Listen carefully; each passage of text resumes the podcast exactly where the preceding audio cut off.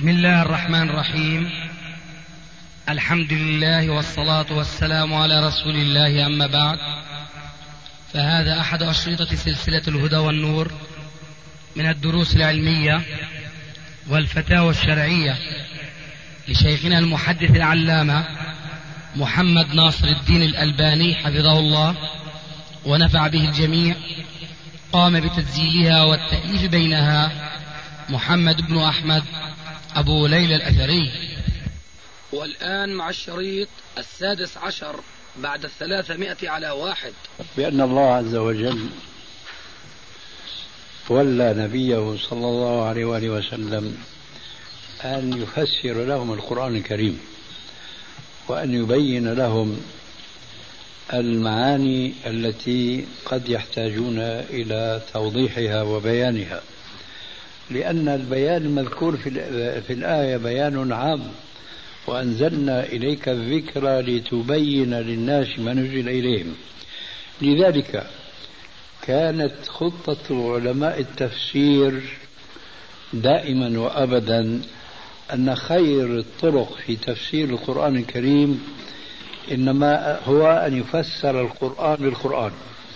فإذا كان هناك آية مجملة وآية مفسرة سلطت هذه الآية المفسرة على الآية المجملة وبينت بها. وإذا لم يكن هناك في القرآن ما يفسر آية نظر في الحديث فأول مرتبة هو تفسير القرآن بالقرآن والمرتبة الثانية تفسير القرآن بالسنة.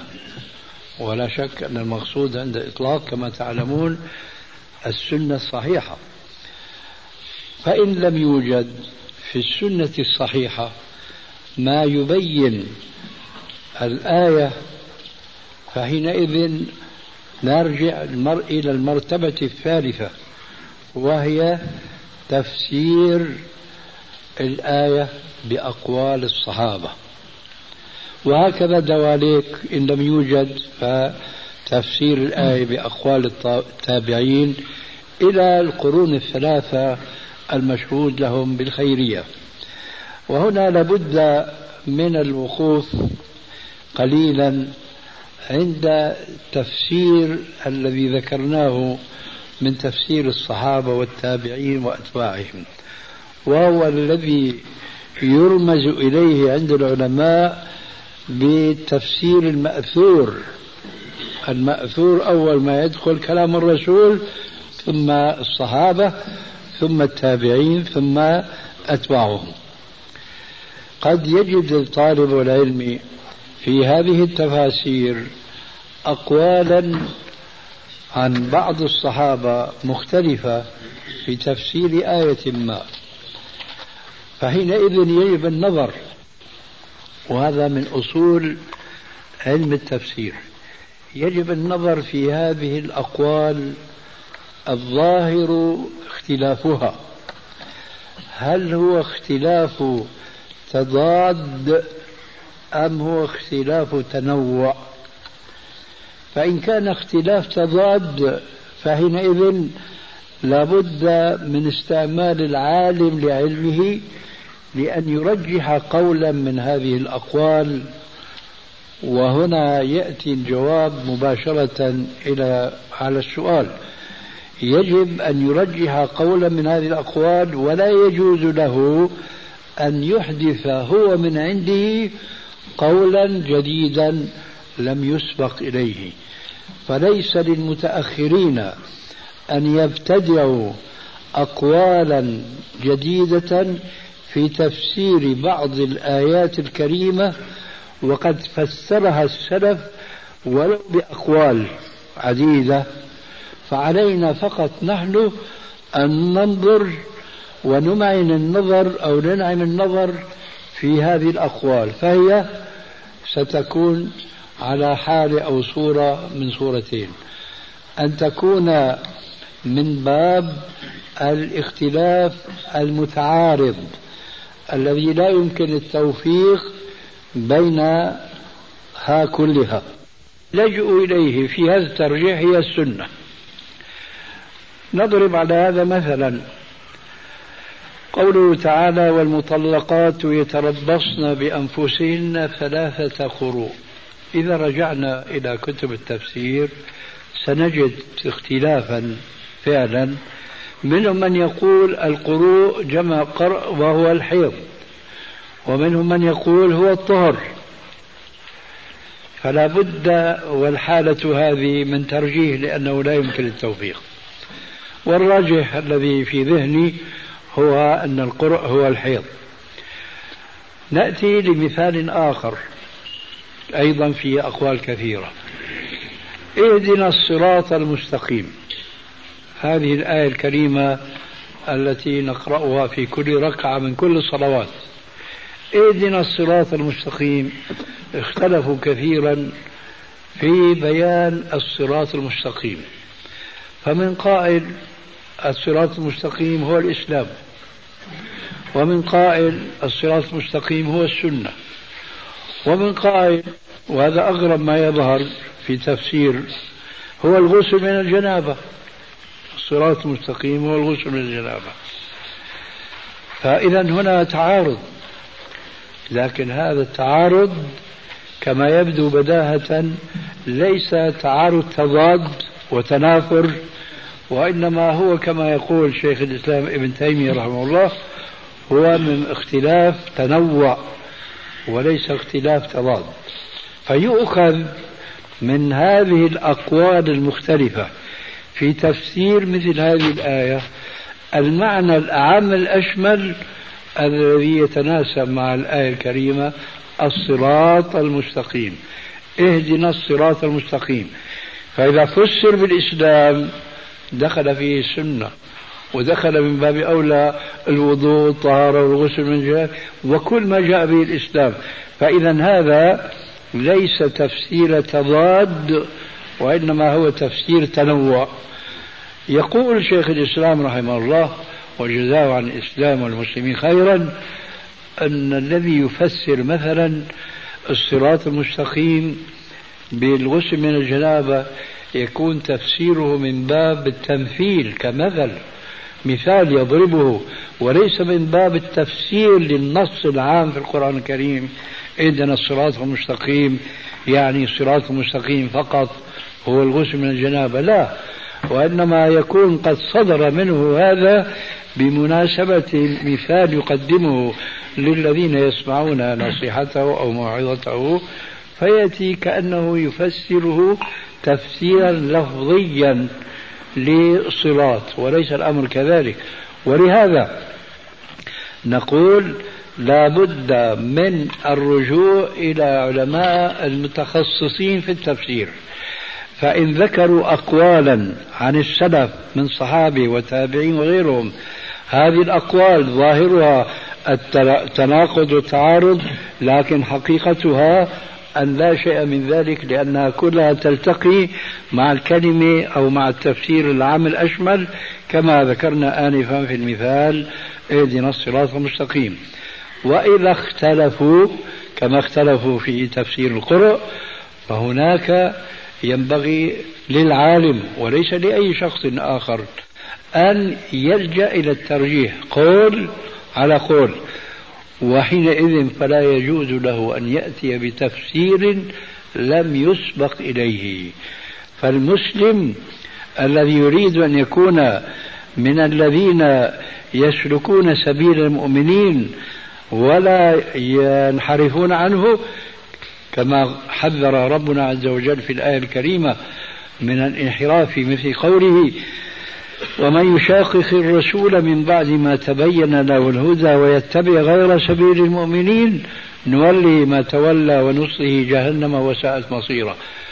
فمما لا شك فيه ولا ريب فيه أن أي إنسان يأتي إلى أي آية قال فيها العلماء المتخصصون في التفسير أقوالا قولين ثلاثة أربعة له ثم يأتي أحد المتأخرين فيزيد عليهم بقول جديد وليس فقط يزيد عليهم بل ويتفوق عليهم بأن يخطئهم جميعا ويزعم أن الصواب وهذا الرأي الذي هو ابتكره وابتدعه.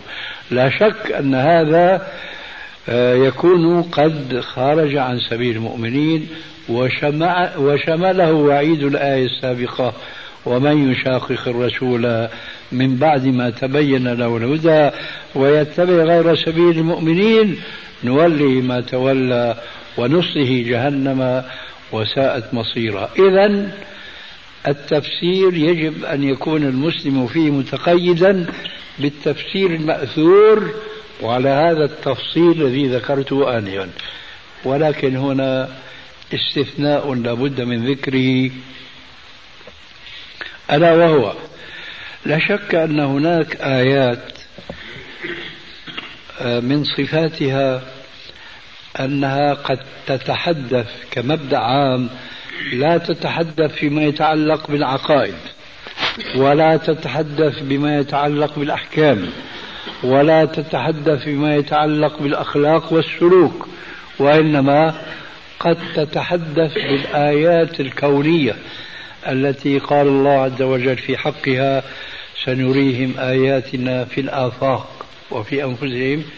يمكن هنا المسلم البصير العالم باللغتين لغة الشرع أي القرآن والسنة ولغة العرفية أي لغة العرب.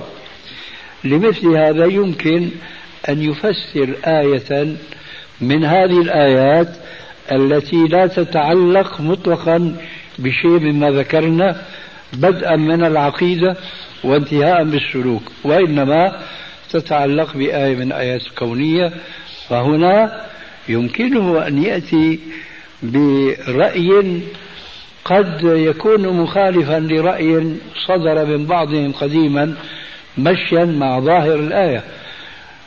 هذا القيد فقط يمكن أن نتساهل فيه وأن نقول يمكن أن يأتي العلم ليكتشف حقيقة حقيقة آية كونية كان الناس في غفلة عنها لأنهم كانوا يمرون عليها كآية. ربنا العليم بكل شيء تحدث عنها فكان موقفهم تجاهها كما قال ربنا ويسلموا تسليما. فلما جاء العلم وكشف عن حقيقة ذكرها القرآن بدون أن يتكلف المتأولون اليوم كما يفعلون وإنما إذا عرضت الحقيقة العلمية على نص القرآني وجدتها تتماشى. ويعني تتفق مع هذه الآية الحقيقة العلمية كما يمتزج تماما السمن والعسل كما يقولون اليوم.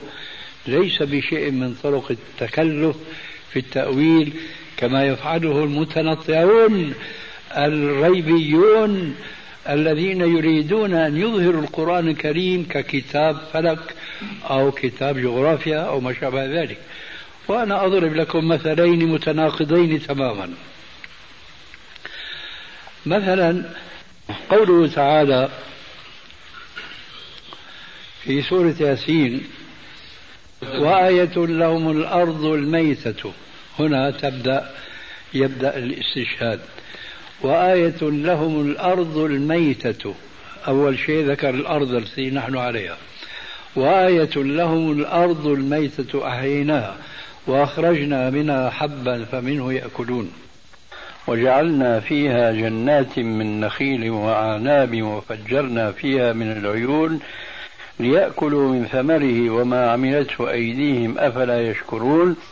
سبحان الذي خلق الأزواج كلها مما تنبت الأرض من أنفسهم ومما لا يعلمون. وآية لهم الليل نسخ منه النهار فإذا هم مظلمون. والشمس بدأنا بالقمر كما بدأ في الآية. الآن والشمس تجري لمستقر لها. ذلك تقدير العزيز العليم. والقمر قدرناه منازل حتى عاد كالعرجون القديم. لا الشمس ينبغي لها أن تدرك القمر ولا الليل سابق النهار. وكل في فلك يسبحون. تجد هنا لفظة كل تدل العموم والشمول.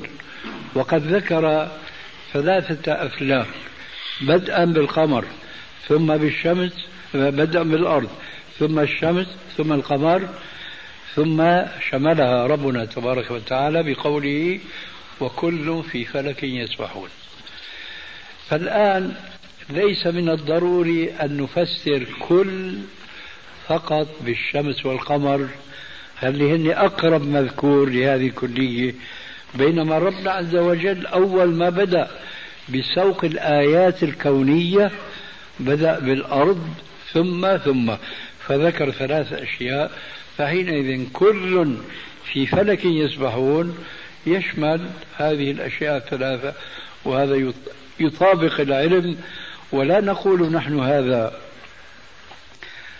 تكلفا في التأويل حاشا. وسيأتيكم مثال التكلف التأويل. آه، سيظهر لكم الفرق بين هذا المثال الواضح في قوله تعالى وكل في فلك يسبحون والمثال الآخر في قوله تعالى في سورة المزمل كلا لينبذن في الحطمة وما أدراك ما الحطمة نار الله الموقدة التي تطلع على الأفئدة إنها عليهم مؤصدة في عمد ممددة. نار الله الموقدة التي تطلع على الأفئدة. إيش هذه؟ هذه أشعة كانوا يسموها روتنجن قديما. أي نعم.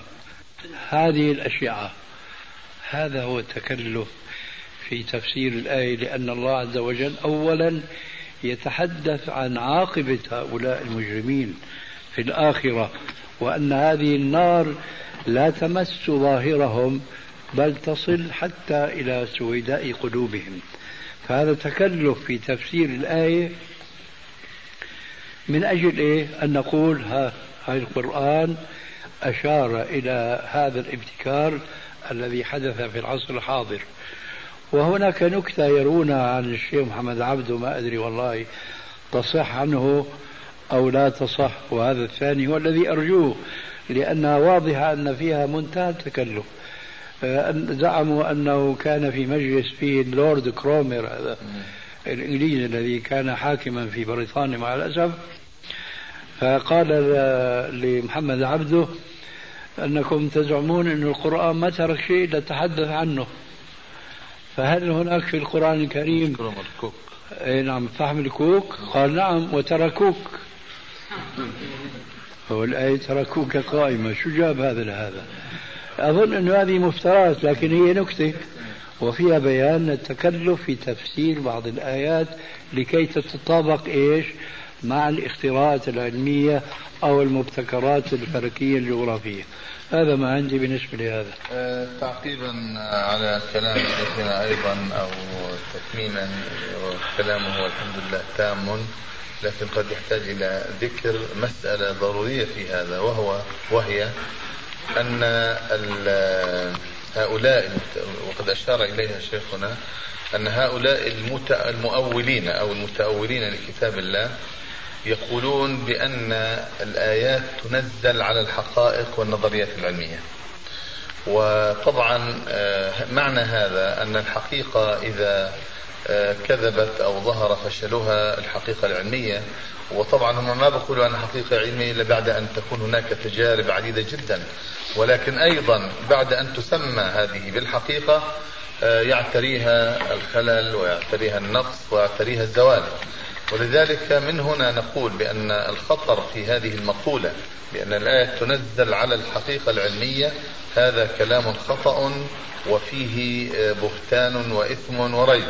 لكن آه، ما أشار إليه الشيخ هنا وهو أن الحقائق العلمية والنظريات العلمية تنزل على الآيات القرآنية. فما كان منها صادقا أو يمشي مع ظاهر الآيات فإننا نقول بصدقه وما لم يكن يمشي مع ظاهر هذه الآيات فإننا نرده لأن ذلك يكون أسهل للرد حيث أن الذي يرد هو الحقيقة والنظرية العلمية.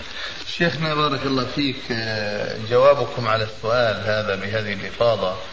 جزاكم الله خيرا. ذكرني بحديث وهو من الحديث المشهورة والتي آه، ذكرتم آه، أو ضعفتم إسنادها في سلسلة الأحاديث الضعيفة. وذلك الحديث هو قول النبي صلى الله عليه وسلم لمعاذ حين أرسله إلى اليمن. بما تقضي؟ قال بكتاب الله. قال فإن لم تجد؟ قال فبسنة نبي رسول الله صلى الله عليه وسلم. فإن لم تجد في سنتي؟ قال أجتهد رأيي. فالرسول عليه الصلاة والسلام آه، ضرب على ظهره وقال له آه الحمد لله. الحمد لله الذي وفق رسول الله آه وفق رسول رسول الله لما يرضي رسول الله صلى الله عليه وسلم. هذا الحديث الحقيقة يذكرنا بشيء مما وقد ذكرت المحك إلى أن تفسير القرآن ينظر فيه إلى القرآن أولا ثم إلى السنة ثم إلى أقوال السلف الصالح من التابعين ومن بعدهم من القرون المفضلة. فكيف نوفق بين هذا الحديث بظاهره وبين ما ذكرت لنا من طريقة تأويل القرآن واتباع الهدي الصحيح في هذا التفسير أو التأويل؟ عفوا أنتم آه، ألمحتم إلى أن الحديث غير صحيح. نعم. ولماذا التوفيق بينه وبين لا العفو أنا أقول حتى لأن من يقول بصحة الحديث يعني حتى من يقول. لا نسلم له نحن ننقض حديثه سندا ومتنا. آه، نعم لكن نقول حتى مع هذا يعني كيف أيوه. هو هذا صحيح أن هذا الذي أريده. آه حسن طيب. نعم. هذا الحديث نحن تكلمنا عليه في بعض كتبنا إسنادا ومتنا. أما من حيث الإسناد يا إخوان مهم ترى يعني هذا يعني إصراركم لهذا الحديث وفهمكم له كما قال الشيخ نقده سندا ومتنا. أرجو أن تفهموا هذا الحديث جيدا لأن هذا الحديث بنيت عليه جبال وآكام وتلال وقصور وعلالي. لذلك وابن القيم رحمه الله تعالى أدار كتابه كله اللي هو إعلام الموقعين عن رب العالمين على هذا الحديث. فهذا الحديث نعم. دافع عنه كثيرا. أي نعم. هذا الحديث لا يصح إسناده بوجه من الوجوه وما دام أننا يعني ذكر ابن القيم وكلنا يعني يعطيه القيمة التي يستحقها من العلم والفهم بالكتاب والسنة. فينبغي أن نقول أن ابن القيم رحمه الله حينما آه، تكلم عن هذا الحديث من حيث إسناده لم يخف عليه أن إسناده ضعيف لا تقوم به حجة لأن مداره على رجل مجهول عند علماء الحديث كافة. ويقول فيه الإمام البخاري وغيره أو غيره إنه منكر الحديث. لم يكن ليخفى مثل هذا على الإمام ابن القيم الجوزي رحمه الله ولكنه شد من عضده بحديث آخر آه، عزاه بحق إلى سنن ابن ماجه. لكن هذا الحديث الآخر انقلب عليه اسم أحد رواته فظنه رجلا موثوقا أو على الأقل ممن يستشهد به وهو في الواقع ممن آه، رمي بالكذب بل وبالزندقة أيضا وهو سعيد المصلوب في الزندقة كما يترجمونه بذلك. فابن القيم رحمه الله شبه له بأن لهذا الحديث شاهدا لكن الرجل الذي استشهد به ليس بالذي ظنه. ثم سياق الحديث في سنن ماجه يختلف أيضا عن السياق الذي هو في سنن داود وفيه ذلك الرجل المجهول. فبحثنا الآن يتعلق بهذا الحديث الذي يعني كتب علماء الأصول إلا من شاء الله منها أو ما شاء الله منها وهي الأقل من القليل لم يذكر فيها هذا الحديث. أكثرها ذكر في هذا الحديث في باب القياس. ومن عجب أنهم يحتجون به على من ينكر القياس كابن حزم الذي إذا أردنا أن نحتج به فيجب أن نقاومه بسند كالجبال قوة وليس بمثل هذا الإسناد الواهي ضعفا وشدة ضعف. فهذا أولا سنده ضعيف لا تقوم بحجة. وقد كنت ذكرت في سلسلة آه، أكثر من عشرة أشخاص من علماء الحديث القدامى والمحدثين الذين ضعفوا هذا الحديث وقالوا بأنه حديث منكر.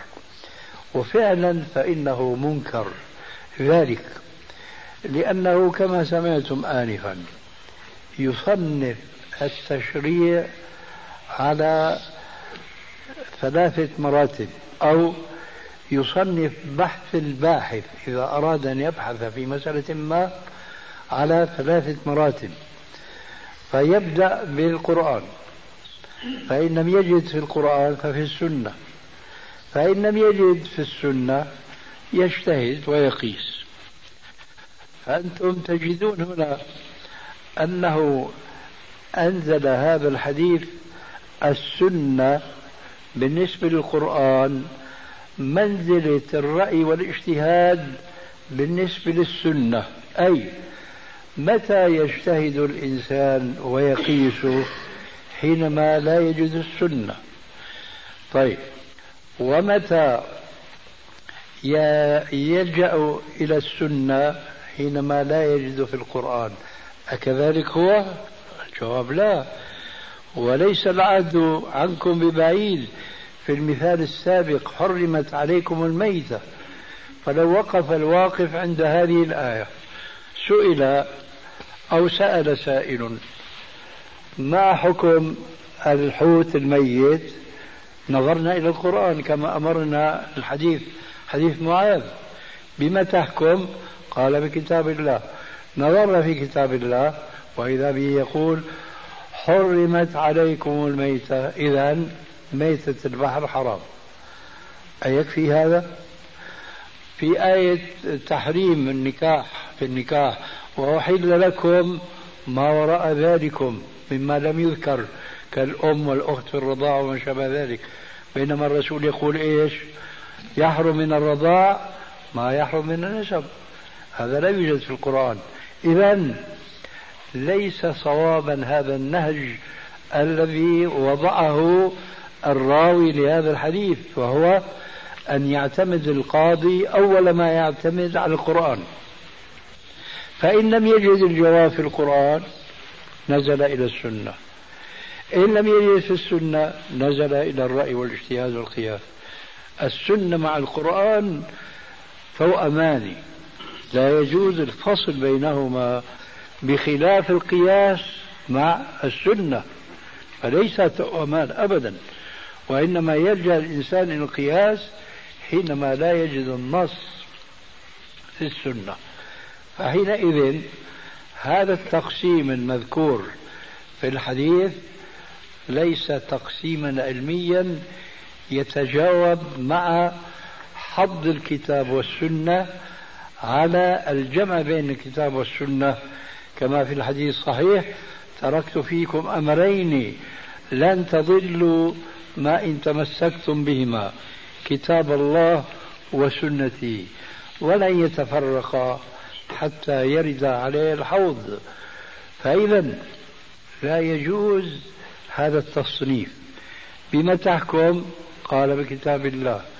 فإن لم تجد فبسنة رسول الله. نحن نسأل الآن كل متفقه على هذا المنهج السلفي. بما تحكم يقول لك رأسا بالكتاب والسنة. مش بالكتاب. لأننا ذكرنا مش بالكتاب وحده. ذكرنا آنفا. السنة تبين ما أجمل في القرآن. تخصص ما أطلق عمومه في القرآن. تقيد ما أطلق في القرآن وهكذا. فلا يجوز أخذ الأحكام من القرآن دون النظر في السنة بل يجب التأليف والجمع بينهما ثم الانطلاق والصدور عن حقيقة هذا الجمع. ما الذي ينتج من الجمع بينهما؟ فهو الذي يجب أن يفتى به. نحن نقول مثل هذا الكلام يمكن أن يقوله إنسان ما غير معصوم غير مشرع عن رب العالمين وهو الرسول لا غير. ممكن إنسان آخر أن يقول يا أخي أهم شيء عندنا القرآن الكريم ثم السنة. بأي اعتبار هذا التصنيف؟ باعتبار أن القرآن ثابت قط. فلا يجوز أخذ الأحكام من القرآن دون النظر في السنة بل يجب التأليف والجمع بينهما ثم الانطلاق والصدور عن آه، حقيقة هذا الجمع. ما الذي ينتج من الجمع بينهما؟ فهو الذي يجب أن يفتى به. نحن نقول مثل هذا الكلام يمكن أن يقوله إنسان ما غير معصوم غير مشرع عن رب العالمين وهو الرسول لا غير. ممكن إنسان آخر أن يقول يا أخي أهم شيء عندنا القرآن الكريم ثم السنة. بأي اعتبار هذا التصنيف؟ باعتبار أن القرآن ثابت قطعي الثبوت كما يقول علماء الأصول. أما الحديث فظني الثبوت كما قلنا آنفا ردا على أولئك الذين يقولون لا يوجد نص قاطع مثلا في تحريم آلات الطرب يكفينا الحديث ولو كان دلالته ظنية لكن ظنية راجحة. فقد يتكلم إنسان ما من حيث التصنيف القوة لا من حيث الرجوع. فالرجوع إلى الكتاب والسنة يجب الرجوع إليهما معا. لا نفرق بين الله ورسوله أبدا. من يطع الرسول فقد أطاع الله. بينما نفرق تماما بين السنة والرأي. ولا نلجأ إلى الرأي والقياس إذا إيش؟ إذا كان هناك سنة تغنينا عن القياس. وكما قيل ومن ورد البحر استقل السواقيا بهذا البيان في اعتقادي قد يكون فيه جواب لمن قد يستشكل آه، ما يذكر في بعض كتب الأصول من خطاب عمر الخطاب لأبي موسى أنه فيه في الواقع هذا الكتاب أنه الحكم أولا بالقرآن ثم بالسنة. هذا أولا نحمد الله أنه ليس حديثا مرفوعا. وثانيا يمكن حمله على هذه الحال التي ذكرناها آنفا. لكن القاضي فعلا القاضي الواحد من الثلاثة الذين تحدث عنهم الرسول عليه السلام في الحديث المعروف قاض في الجنة وقاضيان في النار. هذا القاضي الواحد لا يجوز له أبدا أن يقضي بين الناس على أساس ما نص عليه حديث معاذ. أولا الكتاب لا نحن نقول الكتاب والسنة معا. لا نفرق بين الكتاب والسنة لأنه لا يمكن لأحد من الناس إطلاقا. ولو كان سيبويه زمانه في اللغة العربية أن يفهم القرآن دون الاستعانة بسنة الرسول عليه الصلاة والسلام. فلهذا نحن نعتقد أن حديث معاذ هذا بالإضافة إلى كون إسناده ضعيفا منكرا فمتنه أيضا منكرا. يحمل في صواياه ما يحمل الفقيه المتبصر في دينه على أن يرده على هذا الراوي المجهول وأن يقول آمنا بالله وبرسوله. من آه، تمام الفائدة أيضا أن نذكر هنا آه، الحديث الصحيح آه، الذي صح عن النبي صلى الله عليه وسلم وهو قوله ألا لا ألفين أحدكم متكئا على أريكته. يقول ما جاءنا من كتاب الله عملنا بأحد عملنا به وصدقناه وما لم يأتي رددناه ألا وإني أوتيت الكتاب ومثله معه. وطبعا والرسول صلى الله عليه وسلم يقول في الحديث الصحيح الآخر ولن يتفرق الكتاب والسنة حتى يرد علي الحوض. آه، إحنا طبعا الحقيقة نجد الإخوان خاصة بعض الإخوان القادمين السفر جاءوا ليحضروا هذا هذا المجلس المبارك وطبعا هناك بعض الإخوان أيضا يعني بادي التعب والإجهاد على وجوههم ولذلك نقتصر الجلسة بسؤالين سريعين آه، نستفسر بهما أولا عن عن صحة حديث.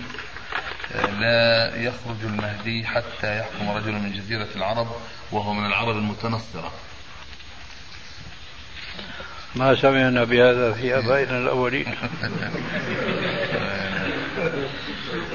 وسؤال آخر. يقول في كتاب الإشاعة لصديق الإشاعة أو الإذاعة في اثنين في كتابين في الإشاعة وفي الإذاعة. الإشاعة للحسيني والإذاعة لصديق حسن خان. آه. لا شك أن الكتاب الثاني الإذاعة خير من الإشاعة لأن الصديق حسن خان من أهل الحديث. أما الحسيني هذا فمن الفقهاء المتأخرين وله مع الأسف يعني حملات على من كانوا يسمون قديما وأحيانا حديثا بالوهابية وله حملات عليهم لأنه كان مفتيا في مكة. المهم أن كتاب الإشاعة جمع فأوعى ولم يهتم بتمييز الصحيح من الضعيف من الرواية التي حشرها وجمعها. بخلاف الصديق حسن خان في الإذاعة فإن له شيئا من هذه العناية في التصحيح والتضييف وإن كان أنه لم يبلغ في ذلك لم يبلغ في ذلك الغاية لكنه خير من الإشاعة. نعم. آه، سؤال سريع آخر يعني هو يقول هل يجوز تقبيل أم الزوجة من قبل زوج ابنتها؟ من قبل مين؟ زوج ابنتها يعني. آه. طبعا هذا التقبيل سيكون تقبيل رحمة أيوة. وشفقة خاصة انه بتكون بقى حماته عجوز موضع شهوة. السؤال سريع أيضا ما حكم الجمع في المصليات الموجودة في المدارس والجامعات والمؤسسات؟ حكم الجمع. نعم. يعني لأقل سبب أنهم دخلوا إلى المصلى أيوة. ليس مسجدا وبيصلوا بيجمعوا بين الصلوات خاصة الظهر والعصر. هذا السؤال يكثر توجيهه إلي بواسطة الهاتف. من هؤلاء المبتلين بالعمل في الشركات؟ والمؤسسات الرسمية. آه. فنحن نقول كلاما عاما يشمل هذا السؤال. الواجب في المجتمع الإسلامي تنظيم العمل. تنظيما لا يتنافى ولا يتعارض مع الأحكام الشرعية. فيجب مثلا في ساعة الصلاة في الظهر بصورة خاصة أن يتوقف السير في البلد الإسلامي وأن يستجيب الجماهير المسلمة ممن يجب عليهم الصلاة نادي الله وهو يناديهم من مكان رفيع حي على الصلاة حي على الفلاح. يجب فعلا ونرجو أن نرى هذا اليوم قريبا غير بعيد حينما يقف السير في أي بلد إسلامي ليظهر شعار الإسلام عملا وليس نداء فقط. حي على الصلاة حي على الفلاح. ولسان حال هذا المنادي لو كان ينادي من قلب وليس من وظيفة لسان حاله يقول ولو ناديت أسمعت حيا ولكن لا حياة لمن تنادي. ولو نارا نفخت فيها أضاءت ولكن أنت تنفخ في رمادي.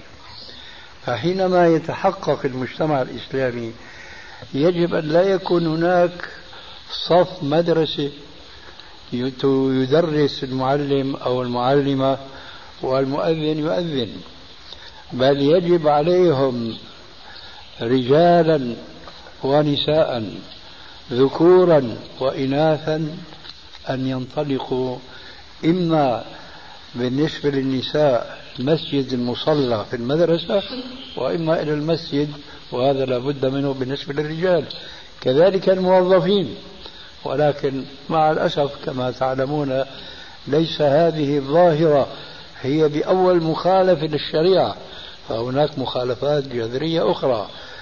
ولكن لريثما يتحقق هذا المجتمع الإسلامي الذي يفرض خيره على الأشرار رغم أنوفهم فعلى الأخيار أن يعدلوا مواقفهم بالنسبة لأحكام دينهم وأن يتكيفوا مع هذه الأحكام لا أن يكيفوها حسب حسب تكيفهم مع الأحكام المخالفة للإسلام.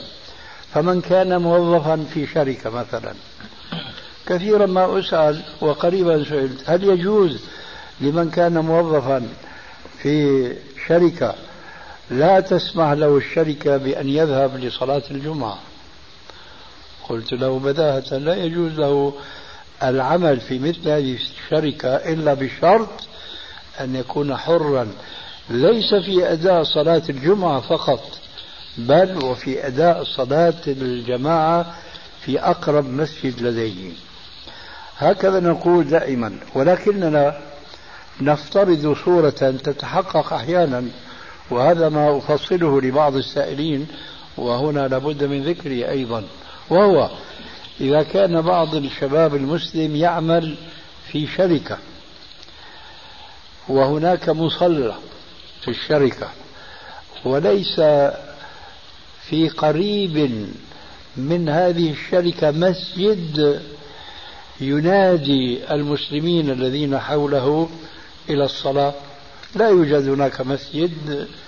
فحينئذ نقول يجوز بل يجب عليهم أن يصلوا جماعة هؤلاء الشباب المؤمن الصالح الموجود في الشركة أن يتكتلوا وأن يتجمعوا في كل الصلوات التي تدركهم الصلاة وهم في العمل. لابد من الصلاة في مثل هذا المصلى. يترتب وراء ذلك أنه يجوز لهم والحالة هذه بالقيد السابق ليس هناك مسجد قريب من مصلاهم يجوز لهم الحالة هذه أن يجمعوا بين الصلاتين في حالة المطر أو في حالة البرد الشديد بشرط أن يكون المصلى منفصلا عن الشركة. وإلا إذا كان المصلى عبارة عن غرفة في هذه الشركة التي هو يعمل في غرفة منها فهو لا يتعرض للمطر فيما إذا خرج إلى هذا المصلى. هذا لا يجوز له الجمع لأن المقصود بالترخيص بالجمع هو أن يوفر الشارع الحكيم على الحريصين على الجماعة مشوارا آخر يمشي في البرد أو الثلج أو أو المطر الشديد. أما إذا كان مثلا في الدار يكون إنسان معذورا في أن لا يصلي في المسجد. فليس له أن يجمع بين الصلاتين في الدار. لماذا يجمع؟ وهو مكفي عن أذى المطر والثلج والبرد وإلى آخره. كذلك هؤلاء الذين يكونون في بعض الدوائر أو الشركات ولهم مصلى يجوز لهم التجميع فيه لعدم وجود مسجد قريب منه فحينئذ يجوز لهم الجمع إذا كان المصلى منفصلا عن الشركة. أما إذا كان عبارة عن غرفة كما هو الشأن في بعض دوائر الدولة كلها. أي نعم فحينئذ لا يجوز الجمع والحالة هذه. الحقيقة يا إخوان أولا نحن نقول جزا الله شيخنا أه، خير الجزاء وبارك عليه. و أه، الذي لم يفد من هذا العلم فهو محروم. وليس حرمانه حرمانا يشترى أو يعوض بالمال. لو كان حرمانا يعوض بالمال لسهل هذا الحرمان ولصار ليس حرمانا. ولكن المحروم من هذا العلم يحرم من خير كثير جدا جدا. ذلكم أنه هو العلم الذي يهدي العقول والقلوب. يهدي العقول فيستقيم تفكيرها ويهدي القلوب فيستقيم إيمانها. فيكون من مجموع استقامة استقامة العقل واستقامة القلب استقامة السلوك الذي يهدي الإنسان إلى سبيل الجنة. فيقول إذا دخلها إن شاء الله الحمد لله الذي هدانا لهذا وما كنا لنهتدي لولا أن هدانا الله. ونسأل الله سبحانه وتعالى أن يجزي عنا خيرنا شيخنا خير الجزاء وأن يمد في عمره وأن يمتع المسلمين بطول بقائه آمين. وأن يجعله يجعله دائما وأبدا سيفا مسلطا بالحق على الباطل الذي يظهر دائما وأبدا في وجه الحق كالحا آه، نافرا هازئا ولكن الحق هو الذي يعلو دائما وكلمة الله هي العليا وكلمة الذين كفروا والمبطلين والمبتدعين والظلمة والفاسقين والمتقولين ستكون دائما هي السفلى. والحمد لله اولا واخرا. وصلى الله وسلم. بس أنا أرى في وجه بعض إخواننا وفي مقدمتهم الشيخ الأفغاني الذي يقابل الألباني. أنه في نفسه ما فيها. ولو أننا استمعنا إليه. أستاذنا الكريم هل صاحب كتاب الإشاعة يميل أو عنده بعض الميل إلى الشيعة؟ ما ما أحضر ما يحضرني شيء من هذا. الله أعلم هذه شهادتي وهذه مذكراتي عن الشيخ يدعى الهرري أو الحبشي. قال ذهبنا إليه فأشار علينا بحفظ ألفية العراقي الألفية للعراقي فوجدت له جماعة هذا الهرري في الأردن نسبت حالها إليه فماذا تقول في هذا الرجل؟ كلمة موجزة مختصرة وضعها في كتاب هذا منحرف يعني. كلمة نشيعها في كتاب إن شاء الله. كيف؟ كلمة إذا أردت أن تقول قولا فيه آه. نحطها في كتاب في تاريخ الجماعات. أنا أقول أن الشيخ الحبشي أولا رجل مذهبي وثانيا متعصب على أهل السنة والجماعة. متعصب؟ على أهل السنة والجماعة. وأكثر من ذلك أنه يصرح بتكفير شيخ الإسلام ابن تيمية. كبعض الذين ابتلينا في بلدنا هذا هنا. وقد استطاع مع الأسف الشديد قد استطاع. قد استطاع مع الأسف الشديد بسبب خلو البلاد اللبنانية من من يدعو إلى اتباع الكتاب والسنة علنا. استطاع أن يكتل حوله بعض الشباب المسلم وأن يضلوا معه ضلالا بعيدا ولذلك فتجدهم متحمسين على غير هدى مع الشيخ الحبشي ويكفرون كل من ليس على طريقته ومذهبه الأشعري في علم الكلام. أي نعم. ومذهبه. في المذهب في العقيدة فهو أشعري وفي الفقه فهو شافعي. متعصب مقيت والسلام عليكم.